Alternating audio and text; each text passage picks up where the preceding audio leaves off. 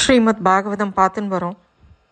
எழுபதாவது அத்தியாயத்தில் கிருஷ்ண பகவானுடைய தினசரி வாழ்க்கையோட வர்ணனை இருக்குது அவர் ஒரு கிரகஸ்தன் என்னெல்லாம் பண்ணணுமோ அது எல்லாம் பண்ணுறார் சந்தியாவந்தனம் பண்ணுறது எல்லா குடும்பத்துக்கு உண்டான எல்லா விவகாரங்களையும் பார்க்கறது ராஜ்யத்தை பரிபாலனம் பண்ணுறது எல்லாம் பண்ணுறார் எப்படி ஒரு கிரகஸ்தன் இருக்கணுங்கிறத பகவானே வந்து வாழ்ந்து காமிச்சு கொடுத்துட்டு போகிறார் ஒரு சமயம் நாரதர் பகவான்கிட்ட வந்து ஜராசந்தன் மூலமாக கைது பண்ணப்பட்டிருந்த பட்டிருந்த எல்லாம் விடுதலை பண்ணணும் அப்படின்னு பிரார்த்திச்சுக்கிறார்.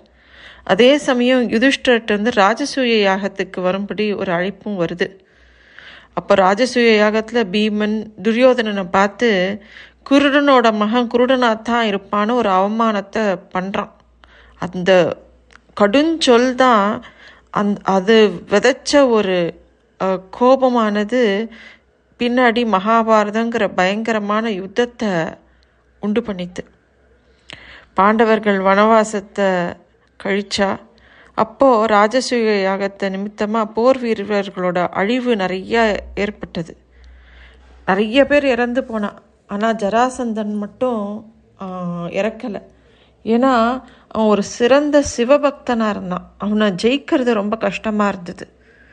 அப்போ பகவான் ஒரு உபாயம் பண்ணுறார் அவர் தானே அர்ஜுனனோடும் பீமனோடும் ஒரு பிராமண நாட்டம் வேஷம் பண்ணிட்டு ஜராசந்தனோட இடத்துக்கு போகிறார் ஏன்னா ஜராசந்தன் என்ன பண்ணுவான்னாக்கா தினமும் பிராமணர்களுக்கு போஜனம் பண்ணி வைக்காமல் அவன் சாப்பிட மாட்டான். அதனால் இந்த பிராமணர்கள்கிட்ட தானம் கொடுப்பான் எப்பயுமே சாப்பாடு போட்டுட்டு. அப்போ கிருஷ்ணருக்கு வந்து அங்கே உட்காந்து பீமனோடையும் அர்ஜுனனோடையும் போயிருக்கரிச்ச ஜராசந்து இவாளையும் பார்த்து என்ன தானம் வேணும்னு கேட்குறான் அப்போ கிருஷ்ணர் வந்து எங்களுக்கு ஒன்றும் வேண்டாம். இந்த பீமனை காட்டி இந்த இது என்னோட சிஷ்யன் இவனோட நீ தனியாக யுத்தம் புரியணும் அப்படின்னு கேட்குறார் சண்டை இட ஆரம்பிக்கிறா ஜராசந்தனும் பீமனும். இருபத்தேழு நாட்கள் போச்சு. ஆனால் ஜராசந்தன் இறக்கவே இல்லை. பீமனுக்கு என்ன பண்ணுறதுன்னு தெரியல. கிருஷ்ணர்கிட்ட கிருஷ்ணர் கிருஷ்ணரை பார்க்குறான். கிருஷ்ணர் சொல்கிறார் ஜராசந்தன் இறக்கவே மாட்டான். ஏன்னா நீ சண்டை போடும்போது நீ என் பக்கம் உன் பார்வையை திருப்பவே இல்லை. சண்டை போடும்போது என் பக்கம் பாரு. நான் சொல்கிற உபாயத்தின்படி பண்ணினா அவன் கண்டிப்பாக நிச்சயமாக மரணம் அடைஞ்சிடுவான் அப்படிங்கிறார். இந்த இடத்துல அர்ஜுனன்கிறது ஜீவாத்மா. பீமன்கிறது பிராணன். கிருஷ்ணருங்கிறது பரமாத்மா. முதுமையில் பிராணன் விலகறும்போது அப்போது பிராணன் கிருஷ்ணனையே நோக்கி இருந்ததுனாக்கா பீமன் மாதிரி ஜராங்கிற ஜராசந்தன்கிறது முதுமை. அவனை கொல்ல முடியும் அப்படிங்கிறான். பிராணன் பரமாத்மா பக்கத்தில் இருக்குமானாக்கா ஒருத்தரோட மூச்சு அவரையே ஸ்மரிக்குமானா ஜராசந்தன் அப்போ தான் இறக்க முடியும்.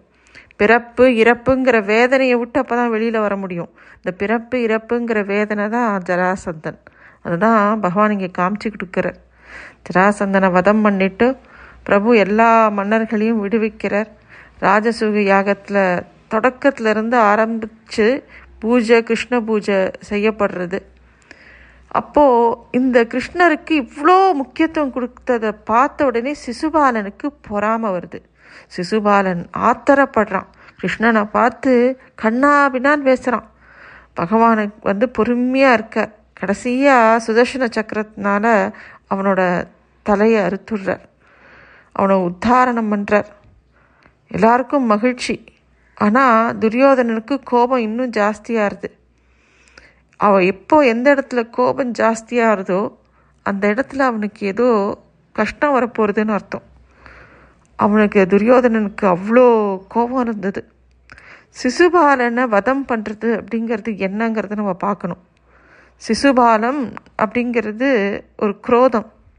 பகவான் சிசுபாலனை வந்து அவனோட குரோதத்தை சுதர்ஷ்ண சக்கரங்கிற ஞானத்தினால நாசம் பண்ணுறார் குரோதம் அதாவது ஒரு கோபம் இருக்கு இல்லையா உள்ளுக்குள்ளே அதை அழிக்கிறதுக்கு உண்டான சக்தி ஞானத்துக்கு மட்டும்தான் இருக்கான். அது மாதிரி சிசுபாலனை வெல் வென்றுடுறார் துரியோதனன் ரொம்ப கபடமாக பாண்டவர்களை சூதாட்டத்தில் தோல்வி பண்ண வைக்கிறான். பாண்டவர்கள் விராட நகரில் அஜ்ஞாதவாசத்தில் இருக்கா. அது முடிஞ்சதும் பாண்டவர் கௌரவர்கள் கௌரவர்கள் திருப்பியும் சந்திக்கிற நேரம் வருது. கண்டிப்பாக போர் வரும் அப்படின்னு எல்லாருக்கும் தெரியறது. தான் ஏதேனும் ஒரு பக்கத்திலிருந்து இருந்து வேண்டியிருக்கும் அப்படின்னு நினச்ச பலராமர் தீர்த்த யாத்திரை ஆ- யாத்திரைக்கு கிளம்பி போயிடுறார்.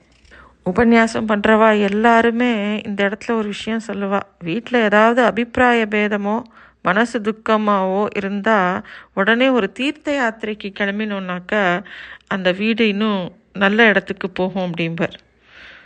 இங்கே இந்த பாகவதத்தில் நிறைய விஷயம் அப்படியே சொல்லிகிட்டே வரா. சுகதேவர் வந்து இந்த ரெண்டு இடத்துல தான் பரீட்சத்துக்கு கதை சொல்லின்னு இருக்கும்போது ரொம்ப அழகாக வர்ணிக்கிறார். அவர் வந்து பகவானோட சரித்திரத்தை சொல்லும் போதெல்லாம் ரொம்ப சந்தோஷமாக சொல்கிறார் பாகவத கதையை சொல்லிகிட்டே இருக்கும்போது சுகபிரம்ம ரிஷி ரெண்டு தடவை சமாதி நிலைக்கு போகிறாராம் அந்த ரெண்டு நிலையிலையும் மற்ற ரிஷிகள்லாம் வந்து பலவிதமான மந்திரங்கள் வேத மந்திரங்களை உச்சாடத்தில் இருந்துண்டு திருப்பி திருப்பி அவர் இந்த அந்த இடத்துக்கு கதை சொல்கிறதுக்கு கூட்டின்னு வரத்துக்கு அவள் அவ்வளோ வேதங்கள் மந்திரங்களை சொல்லிகிட்டே இருந்தாளாம். சுகபிரம்ம ரிஷி சமாதிக்கான போன இடங்கள் ரெண்டு சம்பவங்கள் ரொம்ப முக்கியமான இடம்.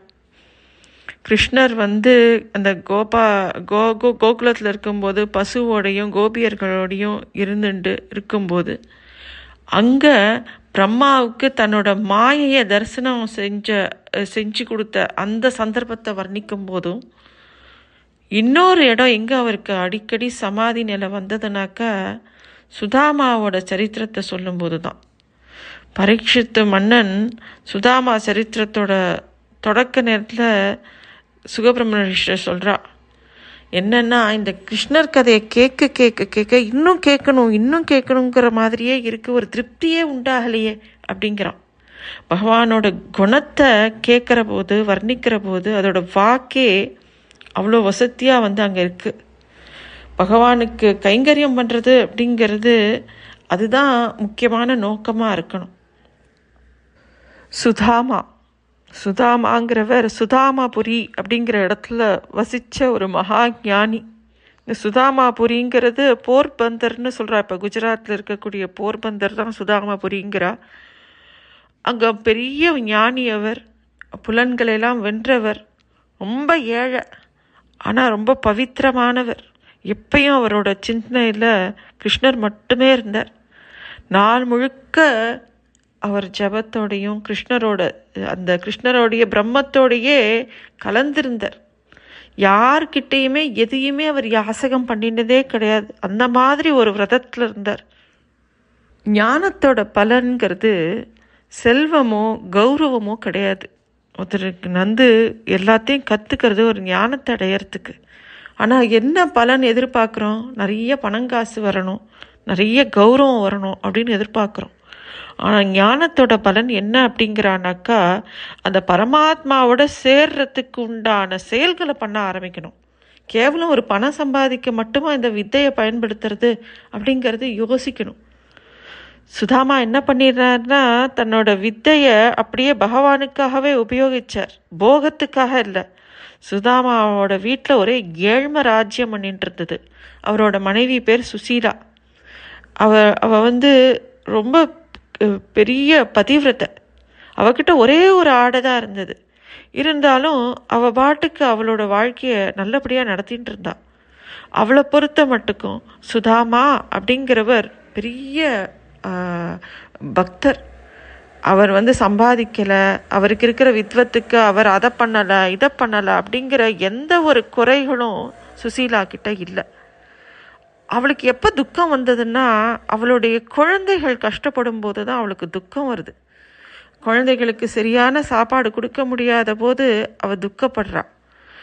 அவ அது வரைக்கும் சுதாமா கிட்ட எதுவுமே கேட்கல சுதாமா எப்பயும் கிருஷ்ணரை பற்றியும் கிருஷ்ணரோட கதைகளை பற்றியும் சொல்லிகிட்டே இருக்கும்போது அதை ரொம்ப ஆனந்தமாக கேட்டுட்டு இருந்தா சுசீலா.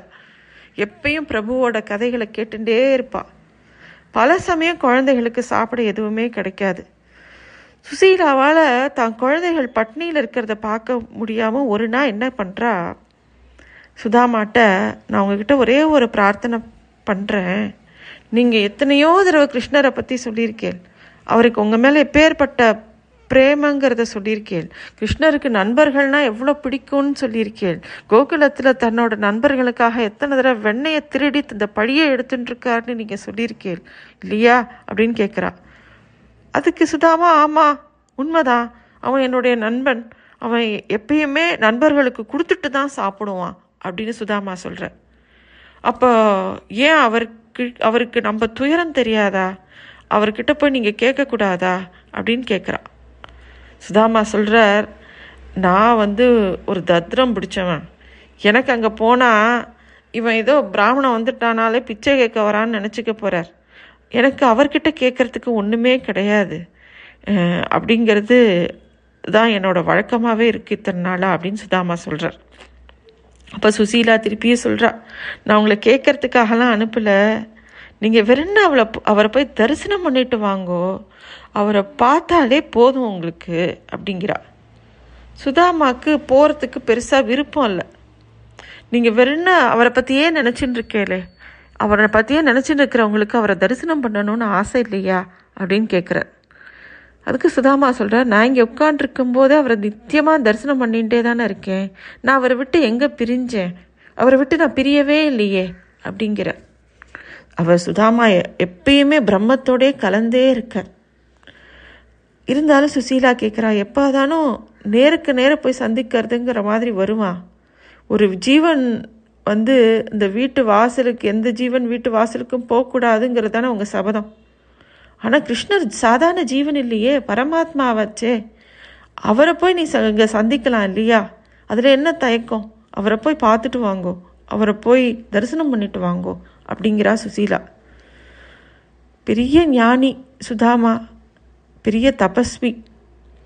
வீட்டில் இருந்துட்டே கிருஷ்ணரை நினச்சிட்டே இருக்கார் எப்பயும் பிரம்மத்தில் கலந்துட்டே இருக்கார். ஆனால் மனைவி இவ்வளோ தூரம் கேட்குறா. இது வரைக்கும் அவள் பெருசாக எதுவும் கேட்டதில்லை. இது வேணும் அது வேணும்னு அவள் கேட்டதே இல்லை. அப்படி இருக்கிறவ இப்போ போய் கிருஷ்ணனை தரிசனம் பண்ணிட்டு வாங்கன்னு தானே சொல்கிறா சரி போவோம் அப்படின்னு ஒரு முடிவுக்கு வரார். அவருடைய மனைவி வந்து யோசிக்கிறா இவர் அங்கே போனாக்கா ஏதாவது வெறும் கையோடு போனால் நன்னா இருக்காதுங்கிறதுனால எய்த்த வீடு பக்கத்து வீட்டில் கேட்டு கொஞ்சம் அவலை வாங்கி வைக்கிறா. அவர் கிளம்புறேன் அப்படிங்கும்போது இந்தாங்கோ நண்பரை சந்திக்க போரேள் வெறும் கையோடு போகக்கூடாது அது நமக்கு நன்னா இருக்காது அப்படின்னு சொல்லிட்டு ஒரு பையில் வந்து அவளை கட்டி கொடுக்குறான் அவள்கிட்ட இருந்ததே அந்த ரெண்டு பிடி அவள் தான் வேறு எதுவுமே கொடுக்கறதுக்கு கிடையாது. நிறைய விஷயங்கள் இருந்து இதை மட்டும் கொடுக்கல அவ. அவகிட்ட இருந்ததே அந்த அவள் தான். அதை கொடுக்கும்போது அவள் இன்னொரு வார்த்தையும் சொல்றா இந்த அன்பளிப்பை கொடுக்கறதுக்கு உங்களுக்கு தயக்கமாக இருந்தா அங்கேயும் என்னோட உன்னோட அண்ணி என்னோட மனைவி வந்து இதை உனக்கு கொடுக்கணும்னு சொன்னாப்பா அப்படின்னு என் பேரில் வழியை போட்டுடுங்கோ அப்படிங்கிறா. சரின்னு கிளம்புற ஒரு கிழிஞ்ச வேஷ்டி ஒரு கோல் அவர் வந்து அப்படியே இந்த அவல் பையன் எடுத்துட்டு முடிச்சுட்டு கிளம்புறார். அவரால் வேறு எதுவுமே எடுத்துன்னு போகிறதுக்கு கூட தெம்பு கிடையாது. அவ்வளோதான் அவருக்கு தெம்பே. இந்த காலம் மாதிரி கிடையாது. ஒரு இடத்துலேருந்து இன்னொரு இடத்துக்கு போகணும்னா அவர் நடந்து தான் போகணும். அவர் கிளம்பி போகிறார் சுதாமா தை மாதம் சுக்லபக்ஷ சப்தமி அன்னைக்கு துவாரக்காக்கு போனாராம். அப்படி போகும்போது குளிர் குளிர்னால அவரால் அந்த உடம்பு அவர்கிட்ட ஜீவனே இல்லை. வெறும் ஒரு வேஷ்டி துண்டு மட்டும்தான் இருக்குது அதை உடுத்திண்டு போகும்போது அதுவும் கிழிஞ்சிருக்கு. உடம்பு நடுங்கிண்டே போகிறது ஏழு நாட்கள் பசியோட பலவீனமாக சுதாமா போயிட்டே இருந்தார். வழியில் பலவீனத்தினால அப்படியே மயக்கம் போட்டு விழுந்துட்டாராம். சுதாமா வந்துருக்கு வந்துட்டுருக்கிற செய்தி கண்டிப்பாக கிருஷ்ணருக்கு தன்னோட நிஷ்டையில் தெரியறது. தபஸ்வி கால்நடையாக வர பண்ணுறதுங்கிறது தனக்கு சோபையாக இருக்காதுன்னு சொல்லிட்டு கருடனை அனுப்பி வைக்கிறாராம். இப்படி பெரியவாள்லாம் சொல்லுவா கருடன் வந்து அப்படியே சுதாமாவை கூட்டின்னு வந்து துவாரகாபுரியில் விட்டுடுத்து. சுதாமா எழுந்து பார்த்தா தான் துவாரகாபுரியில் இருக்கோங்கிறது தெரியறது. ஒரு ஒரு விஷயத்த நம்ம தீவிரமாக எந்த பலனும் எதிர்பார்க்காம பண்ணும்போது நம்மளோட முயற்சி கொஞ்ச நேரம்தான். எப்படி ராக்கெட் பறக்கும்போது கொஞ்ச நேரத்துக்கு தான் அந்த ஃபியூயல் தேவையோ அதுக்கப்புறமா அதுவே போகிறதோ அது மாதிரி பகவான் வந்து கொஞ்ச நேரம் நம்ம பண்ணுறோமா ஒரு விஷயத்த ஒரு கர்மாவை நம்ம எந்த எதிர்பார்ப்பும் இல்லாமல் பண்ணுறோமா அப்படின்னு பார்ப்பார் அதுக்கப்புறம் அவர் எடுத்துன்றுவர். அந்த விஷயத்த நம்ம பண்ண மாட்டோம் அவர் பண்ணுவார். அது மாதிரி சுதாமாவை கூட்டின்னு வந்து துவாரக்காவில் விட்டுடுறான். சுதாமா நேராக அரண்மனை வாசலுக்கு போகிறார் அங்கே இருக்கிற காவலாளி கிட்ட கிருஷ்ணர்கிட்ட அவருடைய நண்பன் சுதாமா அவரை பார்க்கறதுக்காக வந்திருக்கேன்னு சொல்லு அப்படிங்கிறார் அந்த காவலாளியும் உள்ளே போகிறான் அவன் போய் கிருஷ்ணர்கிட்ட பிரபு வாசலில் ஒரு பிச்சைக்காரன் மாதிரி ஒருத்தர் வந்திருக்கார். ரொம்ப பலவீனமாக இருக்கார். அவர் ஒரு பிராமணன்னு தெரியறது. அவர் வந்து உங்களை பார்க்கணுங்கிறார் அவர் பேர் சுதாமா அப்படின்னு சொல்கிறார் அப்படின்னோடனே சுதாமாங்கிற வார்த்தையை கேட்ட உடனே பகவான் வாசலை நோக்கி ஓடி வந்தாராம். வாசலில் நின்ற சுதாமாவோட மனசுலையும் இன்னி வரைக்கும் தான் பெரிய ஞானவான் தபஸ்வி யார் வீட்டு வாசலுக்கும் போக மாட்டேங்கிற ஒரு கர்வம் இருந்தது. சுசீலா வந்து அந்த அகந்தையை விலக்கி விட்டா. சுதாமா ஏழை கையில் கா ஒன்றுமே கிடையாது. இவ்வளோ தூரம் பிரயாணம் பண்ணினதுனால அவர் மேலே ஒரே மண்ணும் புழுதியுமா இருந்தது. ஆனால் அவர் அப்படியே அந்த பிரம்மத்தோடையே கலந்துருந்ததுனால பெரிய தேஜஸ் இருந்தது அவருக்கு. பகவான் சுதாமா அப்படின்னு கூட்டுண்டே ஓடி வாசலுக்கு ஓடி வரார். இது வரைக்கும் இந்த மாதிரி அவர் யாரையுமே எத்தனையோ ராஜாக்கள் வந்திருக்கா அந்த அரண்மனைக்கு எத்தனையோ பெரிய பராக்கிரமசாலிகள் வந்திருக்கா? அவளையெல்லாம் சந்திக்கிறதுக்கு கிருஷ்ணன் இப்படி ஓடலையே. ஆனால் இந்த மாதிரி பதட்டமும் அடைஞ்சதுலையே யார் இது? அப்படின்னு எல்லாரும் ஆச்சரியமாக பார்க்குறா.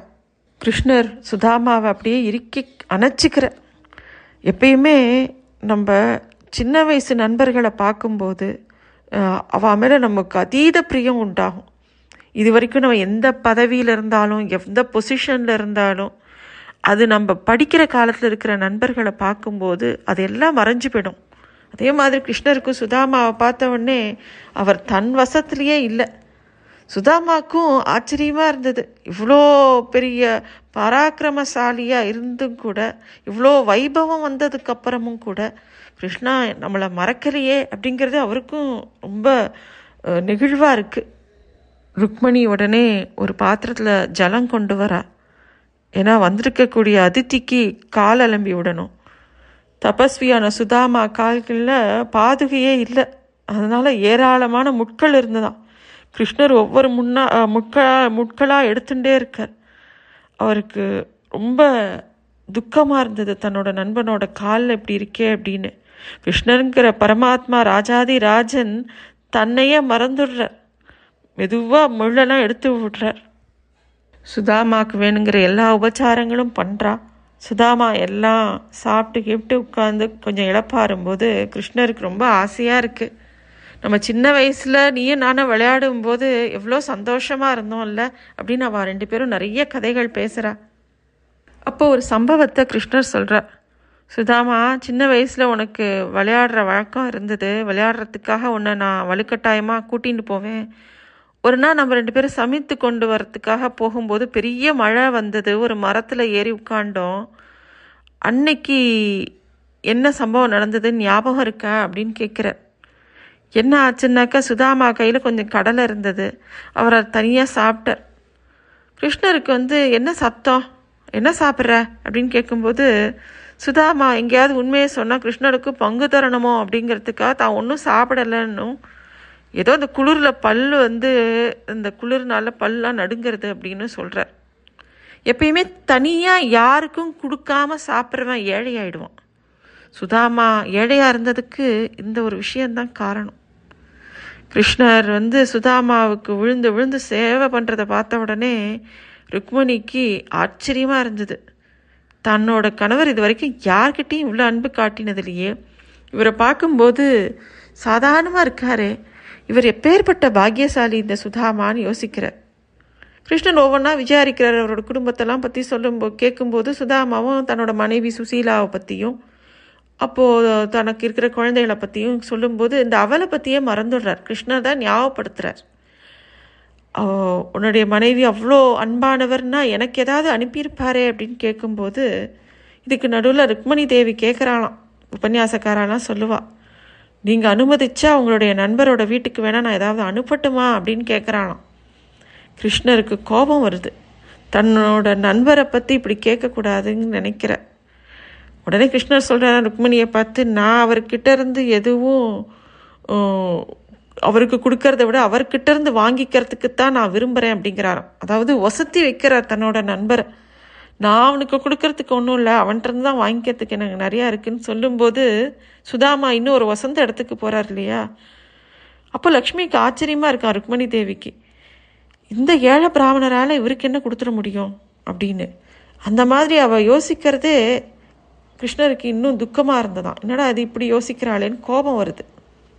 அப்போ சுதாமா ரொம்ப சங்கோச்சத்தோட அந்த அவள் பையை எடுத்து கொடுக்குறார். உனக்கு இப்போவும் மறைச்சி வச்சுக்கிறதுக்கு தான் விருப்பமா? எனக்கு கொடுக்கணும்னு தோணலையா? அப்படின்னு நினச்சிட்டே கிருஷ்ணர் வாங்கிக்கிறார். லௌகீக பார்வையில் ரெண்டு பிடி அவள் தான் இருந்தது. ஆனால் சுதாமா கிட்ட அது மட்டுமே இருந்தது. அதுதான் அவனோட எல்லையே. சுதாமா வந்து பிராரப்த கர்மப்படி அவர் ஒரு ஏழை. ஏன்னா பிரம்மா அவரோட நெத்தியில் ஸ்ரீக்ஷயக அப்படின்னு எழுதியிருந்தாராம்.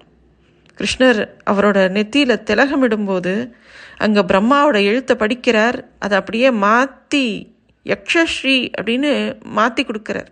அதுக்கு அர்த்தம் என்னன்னாக்கா குபேரங்கிட்ட கூட இல்லாத செல்வத்தை சுதாமாவுக்கு கொடுப்பேன் அப்படிங்கிறது தான் அந்த அவலை சாப்பிடும்போது கிருஷ்ணர் அந்த அவலை சாப்பிடும்போது என்ன ஆறுது அப்படின்னா இந்த உலகம் முழுக்க அந்த அவலை சாப்பிட்றது. ஏன்னா அவர் பகவான் இல்லையா? கிருஷ்ணரோட கர்ப்பத்தில் தான் நம்ம எல்லாரும் இருக்கோம். கிருஷ்ணர் உலகத்தில் இருக்கக்கூடிய எல்லாருக்கும் அன்னம் அழிச்சா என்ன புண்ணியம் உண்டாகுமோ அதை சுதாமாவுக்கு கொடுத்துட்ற இந்த சுதாமா வந்து கொடுக்காம சாப்பிட்டதுனால தானே இவ்வளோ ஏழையாக இருக்கார். அந்த கர்மாவை போக்குறதுக்கு பகவான் ஒரு பிடி அவலை எடுத்து வாயில் போட்டுன உடனே இந்த பிரபஞ்சத்தில் இருக்கிற எல்லாமே சாப்பிட்றது. கிருஷ்ணா சுதாமா கிட்ட சொல்கிற கோகுலத்தில் கிருஷ்ணருக்கு வந்து சுதாமா பார்த்தோன்னே தன்னோட சின்ன வயசு ஞாபகம் வருது. கோகுலத்தில் இந்த யசோதை தன்னை எப்படி பார்த்துப்பா? இந்த அவலை பார்த்த உடனே யசோதையோட ஞாபகம் வருது. கண்ணில் அழுக வருது. அந்த சுதாமாவோட அவள் அந்த பிரேம ரசத்தை பார்த்த உடனே தன்னோட அம்மா ஞாபகம் வருது. அவள் அப்படி தானே பார்த்து பார்த்து தனக்கு கொடுப்பா அப்படின்னு நினச்சின்னு கண்ணால் ஜலம் விடுற சுதாமா தன்னோட ஏழ்மையை பகவான்கிட்ட சொல்லலை. இங்கே வந்து பகவானும் சுதாமாக்கு எல்லா ஐஸ்வர்யத்தையும் கொடுத்துட்டாருங்கிறத சுதாமாட்ட சொல்லலை. மறுநா சுதாமா ஊருக்கு கிளம்புறதுக்கு தயாராகிறார் கிருஷ்ணர் எப்பயுமே வந்து தன்னோட நண்பர்கள் வந்தால் இன்னும் கொஞ்ச நாள் இருங்கோ இருங்கோன்னு கேட்பார் ஆனால் சுதாமாட்ட அப்படி சொல்லலை. ஏன் சொல்லலை அப்படின்னா அங்கே சுசீலா எல்லா வைபவமும் வந்த உடனே சந்தோஷப்படலை பெருசாக தன்னோட கணவர் நல்லபடியாக வரணுங்கிற கவலையில் இருக்கா. அவர் வந்தப்புறம்தான் தான் சாப்பிடணும் அப்படின்ட்டு ரதம் இருக்கா. அது பகவானுக்கு தெரியறது. அதனால் சுதாமாவை தடுக்கலையாம். அடுத்த தடவை வரைச்ச கண்டிப்பாக அவனுடைய மனைவி அதாவது என்னுடைய அண்ணியும் அழைச்சின்னு வா அப்படின்னு சொல்லி எல்லா விதமான சகல சௌக்கியங்களையும் கொடுத்து அனுப்புகிறார் கிருஷ்ணர். உலகம் முழுக்க கிருஷ்ணரை வணங்குறது. ஆனால் அவர் ஒரு ஏழை பிராமணனோட மனைவியை வணங்குறார். ஒரு சமயம் என்னோட அம்மா எனக்கு என்ன பொருளை அனுப்பியிருந்தாலோ அதே தானே இவளும் எனக்கு அனுப்பியிருக்கா அப்படின்னு அந்த சுசீலாவை தன்னோட தாயாவே நினைக்கிறார். சுதாமா கிளம்பி சுதாமாபுரிக்கு போய் சேர்றார். அங்கே போய் தன்னோட குடிசையை தேர்றார் அங்கே குடிசையே இல்லை பெரிய மாளிகை இருந்தது. தன்னோட குடிசையை யார் எடுத்துன்னு போனான்னு யோசிக்கும் போதே சுதாமா வந்த செய்தி சுசீலாவுக்கு கிடைச்சோடனே ஓடோடி வரா. வந்து உங்களுடைய நண்பரோட அருளால் நமக்கு எல்லாம் கிடச்சிதுங்கிறா. சுதாமாவுக்கு வந்து என்ன சொல்கிறதுனே தெரியல. அவர் அந்த பிரம்மத்தோடையே கலந்துருக்கார். அவருக்கு இதெல்லாம் ஒன்றும் பெரிய விஷயமா தெரியல. அது கிருஷ்ணரை தரிசனம் பண்ணிட்டு வந்ததே அவருக்கு போதுமாக இருந்தது. அவருக்கு எதுவும் ஒட்டலை. அவருக்கு இப்போவுமே வந்து பகவான்கிட்ட என்னையும் திருவடியிலேயே வச்சுக்கோ அப்படிங்கிற பிரார்த்தனை தான் இருந்தது. சுதாமாவோட சரித்திரத்தில் ஒரு சாரம் இருந்தது. பரமாத்மா ஜீவனோட ஒரு சுயல சுயநலமே இல்லாத ஒரு நண்பர். நம்ம நம்ம எப்போ வந்து எப்பயுமே அவரையே நினச்சிட்டு இருக்கோமோ அவரும் எப்பயும் ஜீவனையே நினச்சிட்டு இருப்பார் நம்ம எந்த அளவுக்கு நினச்சிக்கிறோமோ அவரும் அந்த அளவுக்கு நம்மளை நினைப்பார். பகவானோட திருவடியை பிடிச்சுட்டானாக்கா தன்னோட ஸ்வரூபத்தையே கொடுத்து விடுறார் ஆனால் நம்ம எல்லாம் அந்த சாதாரண அந்த செல்வங்களோ இந்த பெரிய பெரிய பதவிகளோ பெரிய விஷயங்களோ நம்ம அடையாது நமக்கு கிடைக்காது அப்படின்னு நம்ம நினச்சிட்டு இருக்கோம். எப்போ அவருடைய அனுக்கிரகம் இருக்கோ எல்லாமே துச்சம். எல்லாமே உடனே கிடச்சிடும். எ- எல்லாருக்கும் ஒரு பொதுவான ஒரு அபிப்பிராயம் உண்டு. இந்த பகவான் சிந்தனை எப்பயும் பகவானே நினச்சிட்டு இருக்கிறது இதெல்லாம் பண்ணினா அப்போ இந்த உலக விஷயங்கள்லாம் நம்ம எப்படி ஹேண்டில் பண்ணுறது இப்போ நமக்கு வாழறதுக்கு பணம் சம்பாதிக்க வேண்டாமா? நம்ம வாழறதுக்கு பெரிய பதவிக்கு போக வேண்டாமா? உடம்ப நல்லா பார்த்துக்க வேண்டாமா? இந்த மாதிரி நிறைய விஷயங்கள் எல்லாரோட மனசுலேயும் வந்துட்டே இருக்கும். இவ என்ன சொல்கிறா அப்படின்னா பாகவதத்தில் பகவானை இறுக்கி பிடிச்சுன்ட்டேன்னா மித்த எல்லாமே வந்து உனக்கு அதே அதுவே பார்த்துக்கும் நம்ம தான் வந்து நம்ம பண்ணுறோன்னு நினச்சிட்டு இருக்கோம். எப்படி கிருஷ்ணர் கையில் அந்த தேரோட இதை கொடுத்துட்டோன்னாக்கா இந்த வாழ்க்கைங்கிற ஒரு தேர் இருக்குது அப்படின்னா அதோட பிடியை அவர் கையில் கொடுத்துட்டோம்னாக்கா அவர் ரொம்ப அழகாக செலுத்தின்னு போவார். அவர் கண்டிப்பாக அவனை ஜெயிக்க வைப்பார் அப்படிங்கிறது தான் இந்த பாகவதத்தோட சாராம்சம். கிருஷ்ண கதை அப்படிங்கிறது நம்மளோட தோஷங்களை நமக்கு தெரிவித்து கொடுக்கும். கிருஷ்ண கதை கேட்கறதுனால கிருஷ்ணரையே நினச்சிட்டு இருக்க தோணும். கிருஷ்ணனை பற்றி பாட தோணும். அப்போ அந்த கங்கா ஸ்நானம் மாதிரி நம்மளோட புலன்கள் எல்லாமே கங்கா ஸ்நானம் பண்ணும் கிருஷ்ணரோட கதையை கேட்க கேட்க. இந்த கதைகளை கேட்கறதுனால என்ன ஆகும் அப்படின்னா வாசனை. வாசனை இருக்கு இல்லையா? மெமரிஸ்னு சொல்கிறோம் இல்லையா? அந்த வாசனை தான் மறுபிறவிக்கு காரணமாகிறது அதுதான் அந்த மரணத்துக்கு முன்னாடி இந்த வாசனையை திறந்துடும் அப்படிங்கிறா. நம்ம கர்மாவை தொலைக்கணும் கர்மாவை தொலைக்கணுங்கிறாங்களே இந்த கர்மாங்கிறது என்னன்னா இந்த வாசனை தான்.